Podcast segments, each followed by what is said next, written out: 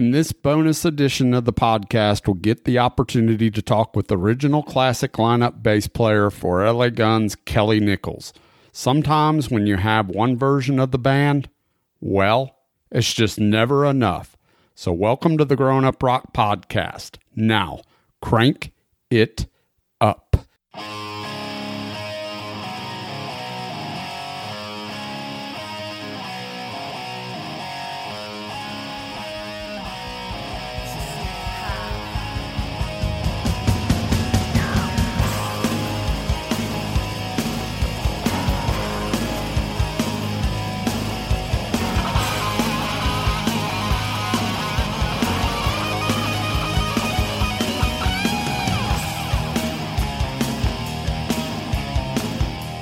Controversy is nothing new for rock bands in a time where owning a brand name is just about as important as owning the rights to the music, if not even more important.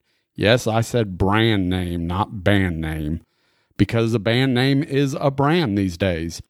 There are two versions of LA Guns one that features the namesake of the band, Tracy Guns, and classic lineup lead singer Phil Lewis and one that features classic lineup drummer Steve Riley, who, by the way, is the only guy in the band who has never actually quit the band, and classic lineup bassist Kelly Nickels, who we talked to in this episode.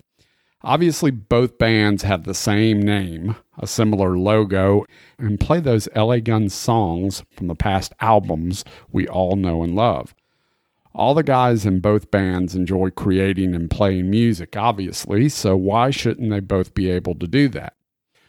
Now, I know everyone is screaming right now. They can, just not both under the title LA Guns. I get it, it can be confusing.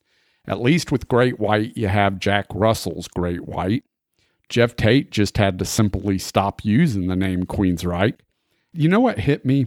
Is how come we don't see this happening with bands from the 80s like Culture Club or The Police? Why is it only hard rock bands that seem to have these double versions of bands going on? Kind of interesting, I thought. I'm the first person to yell at the top of my lungs that the singer and usually the lead guitar player are the identity of the band.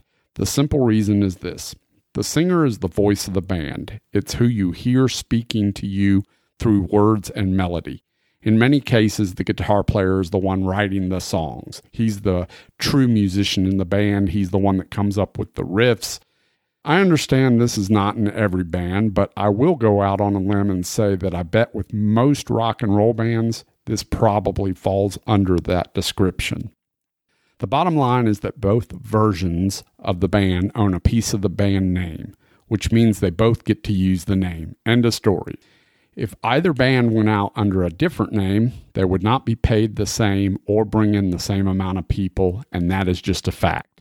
So the end result for now is that you get two LA Guns the Steve Riley Kelly Nickels version and the Phil Lewis Tracy Guns version. Before you scream for one version or another, I would say this. One, go watch the footage of the Steve Riley Kelly Nickels version at M3 Festival last year they were pretty damn good. Two, listen to the latest single Crawl from this version of the LA Guns. And three, guess what? You don't have to choose between the two. You get two albums this year of new material.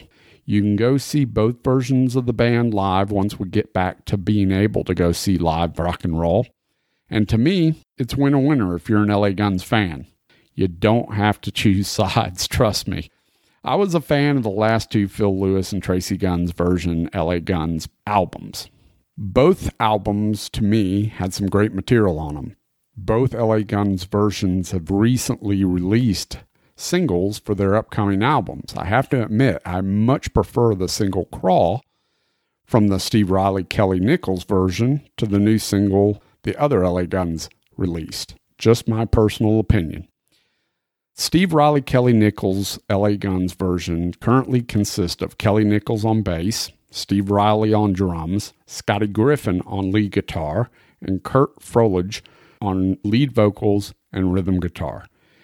In this conversation I have with bass player Kelly Nickels, I don't talk to him a ton about the other LA Guns simply because everyone has probably already asked him and it's dumb to keep rehashing it.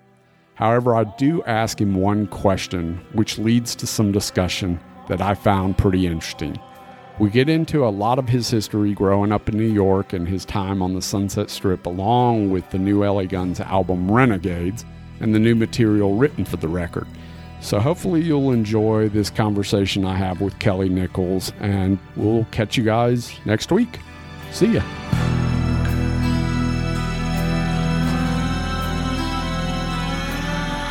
Hi, everybody. It's Kelly Nickels from LA Guns, and you're listening to the Growing Up Rock podcast with Stephen Michaels.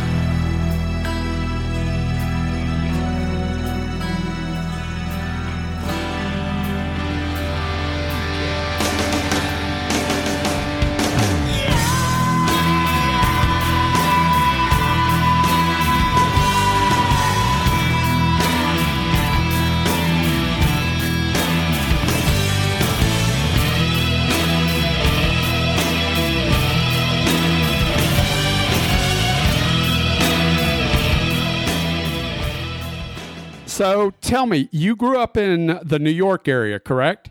Yeah, I grew up mostly on uh, Long Island, Queens, Long Island, Harlem.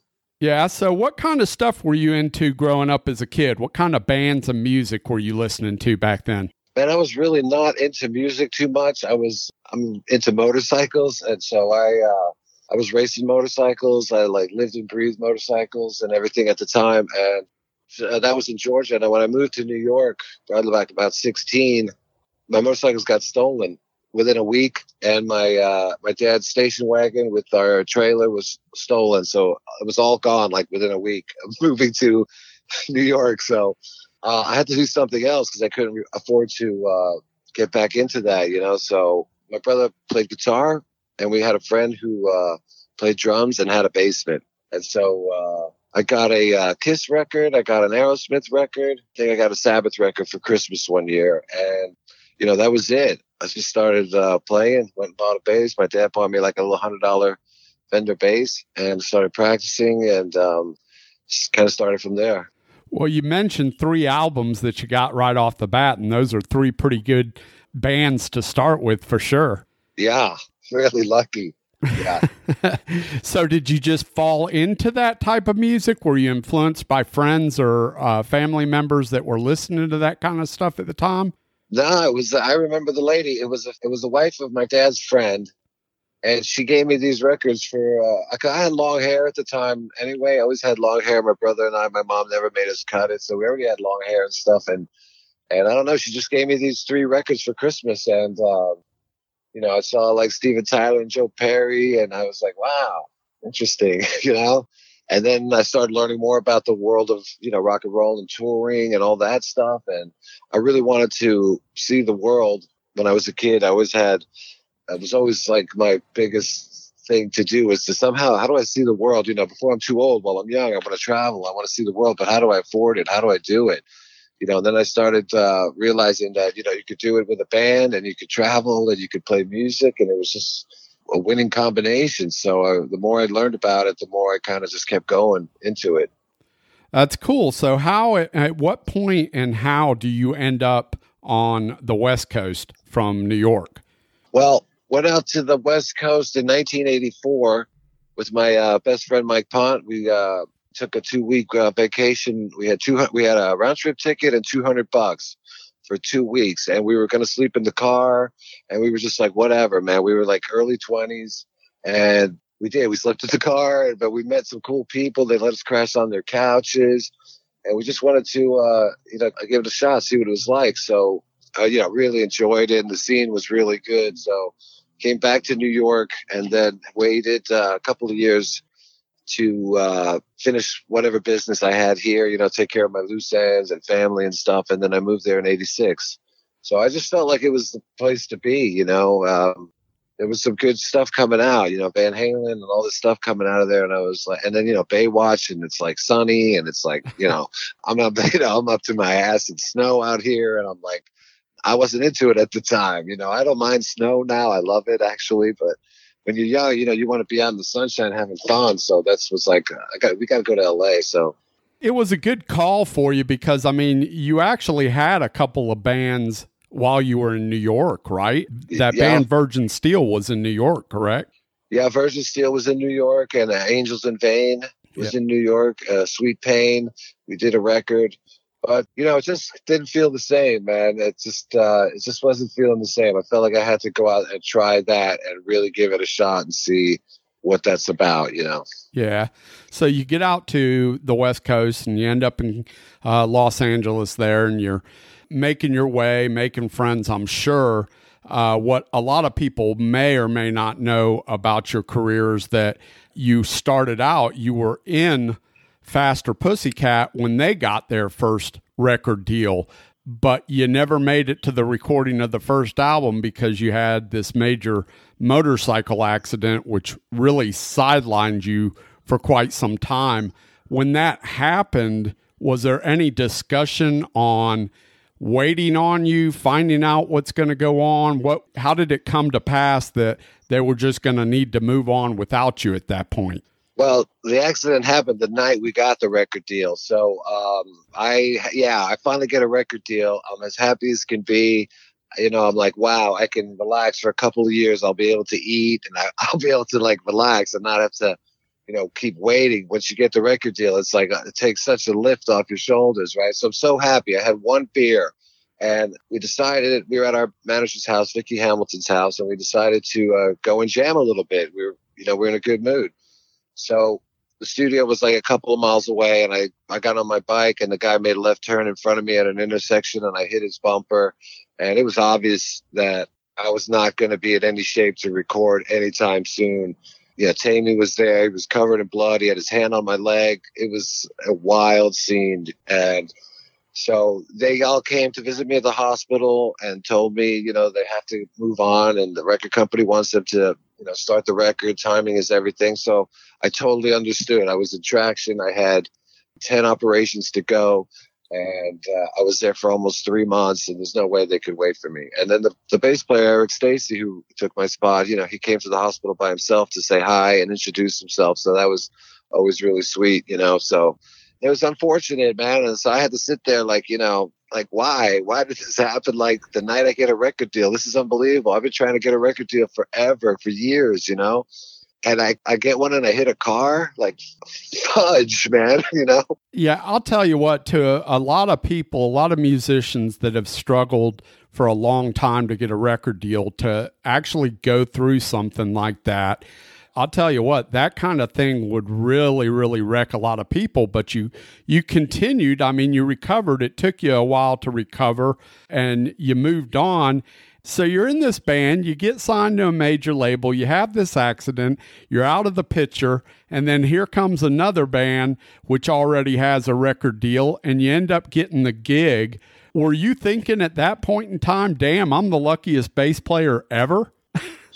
Well, yeah, pretty much, and I still feel that way anyway. But you know, that's why uh, I got a soft spot for Tracy because um, when I got out of the hospital, I flew home. It was like the day before Christmas or Christmas Day. I got home, and I was out with my friend again. And I got home, and my mom said this guy named Tracy called from L.A. And I was like, you know, I knew Tracy at that point already, so I figured I immediately knew I was going to be in the band. So I called him up, and he said. Um, you know, yeah, Mick was playing bass, but the guitar player quit. So Mick went to guitar and then now they need a bass player and asked me if I'd be interested. And I said, dude, I got a cast up to my ass. And he said, you'll heal. I was like, okay, dude. I got on the next plane out to, uh, and flew back to LA and started rehearsals with, you know, crutches and casts. And we played the Whisky. I had to be carried up and down the stairs by the bodyguards and the bouncers, whatever. It was, you know, I had to sit on a stool we did the Rick Dees show. I had to sit on the stool. I refractured it twice throughout the years. I did six years of cane and crutches. It was a drag to have to go through the whole thing, but I was happy to be there. And, you know, I'm still grateful for the opportunity to get to play. But it was tough, you know, it was tough. There were times where I was going on stage where I could like feel my leg was like not totally healed, like it could snap. And it was scary. So, you know, there's a lot that happens when you hurt yourself that bad. They really should have cut it off. Yeah. Wow. Made me a pirate. and you're still riding motorcycles today. Yeah, absolutely. Just went to Sturgis a few years ago. I saw. I watched that video. Pretty cool. Yeah, thanks. uh, that was a great experience. Yeah, it never deterred me from uh, riding motorcycles. I'm a big MotoGP fan. I watch that every every race, and uh, yeah, it's just like that was always in my blood. So, but I wanted to see the world, so we got into music. Yeah. So, I mean, anybody that knows anything about the Sunset Strip back in those days, I mean, it was a bit of a uh, round table, musical chair round table. Everybody played in everybody's band at one point or another, it seems like. Uh, yeah. You had this relationship uh, at some point that you had built with Tracy, and he remembered you, and that's why you ended up in LA Guns after the musical chairs of Mick Cripps moving over to guitar. And it's interesting because Mick was playing bass and he moved over to guitar. And that's not unlike, you know, LA Guns that you're in now, where the bass player went over to guitar in your band, right? So that you could play yeah. bass. So it says something about the musicianship back in those days. I mean, people could uh, handle their instruments. And that was one of the things I always dug about that era of music is that people were real players back then, you know? Oh yeah, absolutely, man. And there's a lot of good songs that came out of that, and there was a lot of you know dedicated players. You know, kids were doing something. They weren't just sitting on the phone. You know, we didn't have phones. yeah, we didn't have laptops. But I was going to say the reason Tracy and I got along so well is because we didn't do hard drugs. So we would hang, we could, we could hang out together, and it was fine. You know, so, but yeah, we built that relationship and just kept it going. That's great. Uh, back in those days, was the environment on the Sunset Strip uh, friendly, or was there more of a competition type thing? No, I would say it was. Uh, I'd say it was friendly, but there was definitely an air of competition. You know, there was a lot of bands, and everybody was vying for the attention. You know, so I remember seeing Bret Michaels, you know, handing out flyers when Poison was just starting. He was out there every show handing out flyers and, you know, hustling, and everybody had to you know, use whatever tools you had to uh, get people to your shows and, and, and get the attention. There was a lot of bands fighting for that attention, but a lot of good stuff came out of it. Yeah.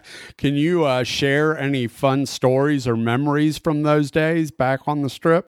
Oh my God. It was just like, you know, an endless party. Like when the rainbow would close at two o'clock in the morning at, you know, the, the Sunset Boulevard, it was just like tons of people on the streets and everywhere and cars and, motorcycles and girls and then we'd find you know find a party to go to after up in the hills and just party out there all night and uh you know figure out you know schedules and and rehearsals and and try to be in shape for rehearsals you know?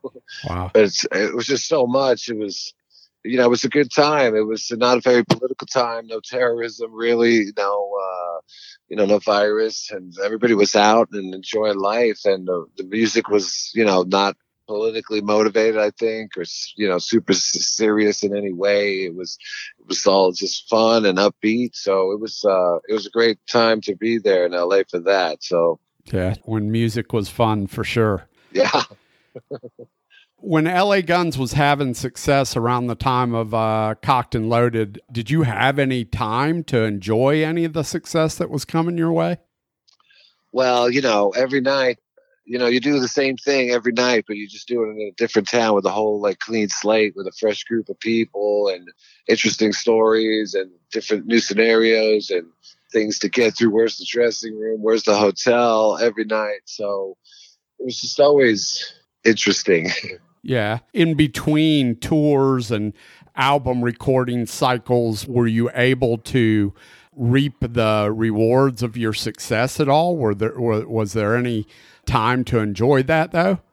I don't know. You know, there was, you know, there, there was, uh, the schedule was full, man. You know, you had to keep going. So it's like as soon as you came off tour, you maybe had a week or two break and then we'd go into the studio for three months and start working on new songs. And then you go to the studio for another two months and then you go right on back on tour. So, you know, that cycle kept repeating itself. And that's, that was pretty much the life. I mean, I didn't take a trip to Paris or anything or London and go hang out for, you know, a few weeks and on the Riviera and shit, but it was kind of like you just had to, you had to ride the wave and it was 24 hour job. It's a 24 hour job. Yeah.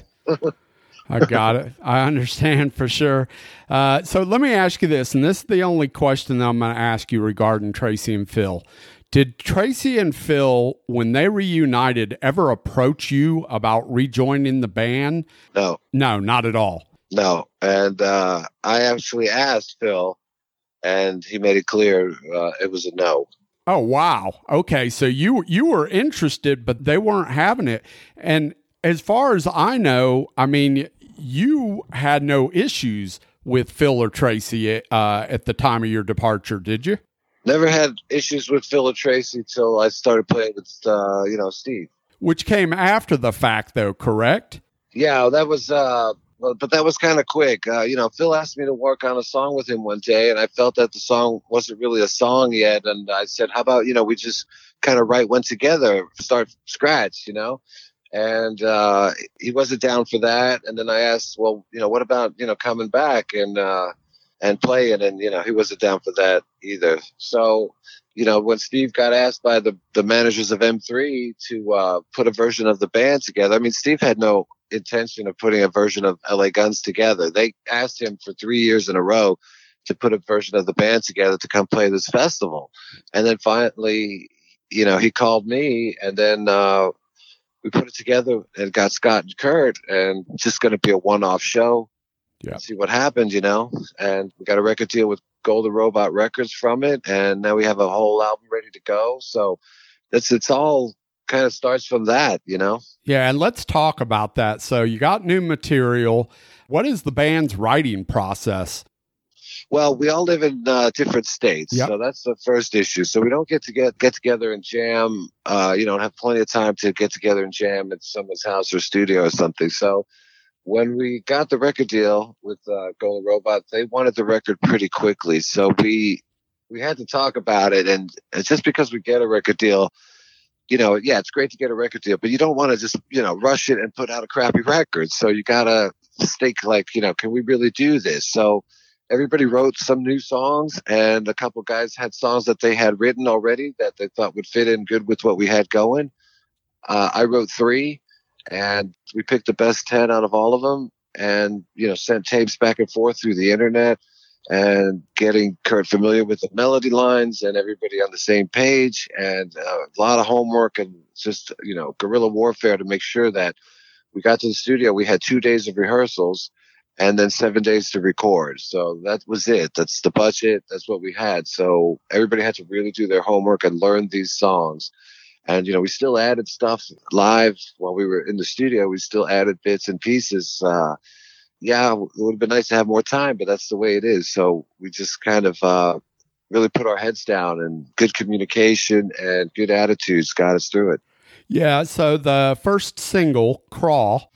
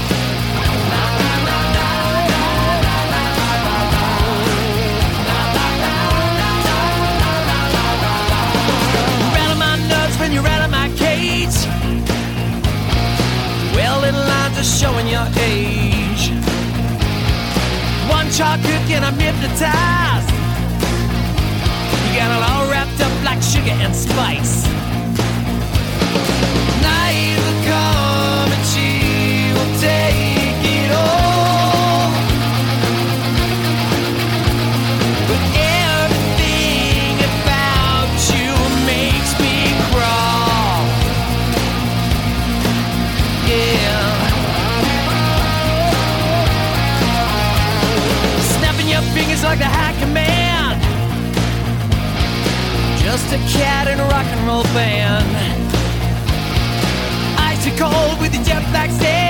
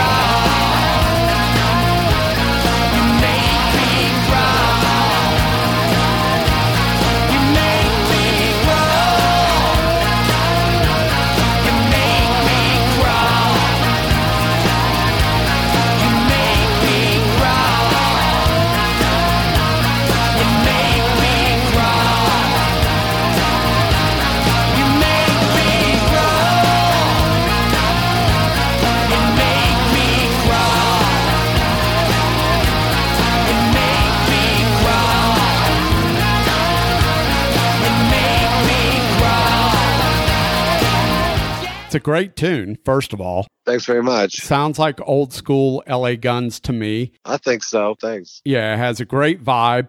What is the rest of the material like? Is it in that same vein? Is it different? I mean, how do you, how do you guys feel about the rest of the material? I feel like it all is. Uh, I feel like it all is where it should be. It flows good. It has a lot of energy. There, there's two slow songs, but there's eight rockers on there, so you got plenty of rock, and there's all kinds of different twists and stuff and things that you probably don't expect. So, you know, I think that I'm really happy with the way it came out. I was really happy with the process of it and getting together with these guys and working and doing something and Crawl's the first song I've written in 25 years, so I feel like I'm, you know, really blessed. And to have a song released into the universe is a great feeling. So we're just really stoked and, you know, looking forward to a positive future. Now, did you guys produce this record yourselves, or did you have somebody in on it? Steve produced it, and we had one engineer who was amazing. This guy named June. He was spot on the whole time, so we were really able to like dissect stuff really quickly. Didn't have to look for stuff. Uh, really made it. The guy really knew his business, and it made it really a lot easier to get through it in that uh, short amount of time. But uh, you know, we all chipped in, man. We all really chipped in, and everybody was like completely open to ideas and stuff. So it was just like a great experience. So the name of the new record is Renegades. Yeah. Who came up with the name? well, I saw I have I love Pop Tarts, right? So I bought a box of Pop Tarts and I put them in my cupboard. And one day I'm looking at it and, and, it says on the side of the box, it says there's a word for people who eat Pop Tarts untoasted. And that word is renegades. So it kind of just, you know, I eat Pop Tarts untoasted. So I went to the rest of the band, you know, with Renegades. Everybody liked it, seemed to fit the attitude of what we're kind of doing right now. We're the underdog, you know, we're just trying to put out some good music. And there's a song called Renegades on the record, so get to hear that someday. Who in God's name would eat a Pop Tart untoasted? this guy. I mean, Pop Tarts untoasted are just like you got to toast them and you even throw a little butter yeah. on there, man. Oh, man, that's too fancy that's, that's crazy talk. I guess I am a true renegade then. there you go. So when are you guys shooting to release this record? What's the do you have a release date on it yet? We don't have a release date. We have we have a plan and uh, the plan is to probably release another single first and then then the record and also try to do a video for this new song that we want to release so we're trying to figure out the uh, logistics of getting that together because uh, everybody lives in different states. So we got to figure out how to do this. And we have an idea and everything. So we're going to see if we can pull that off. But yeah, you know, the record would be coming out soon if it wasn't for this pandemic. But we're going to release another song. And then hopefully by the summertime, you know, close to summertime, it's ready to go. Yeah, perfect. I mean, it's all done, ready to go. The artwork's done. It's just sitting in the vault, ready to go, man. It's fermenting. Awesome. All right, Kelly. Well, I appreciate your time. Is there anything that you want to mention before we let you go? Yeah, thanks, Stephen, for having me. I totally appreciate it, man. And I would just say uh, that uh, people could check out uh, the website, laguns.net, and uh, everything is updated there first. So if you want to keep tabs on what's going on and when things coming, uh, that's where you can go. Yep, you can also go to Montal Salvage Company and pick up some uh, shirts from from our friend Kelly here, right? Yeah, Montauk Salvage Company. Yeah. we will put all the links to the website and all that stuff in our show notes. Kelly Nickels, we appreciate your time. Steven, thank you so much, man. Keep it going. Appreciate what you do too, man. Thank you. Get ready to shuffle, rattle, and roll. Play us out, boys.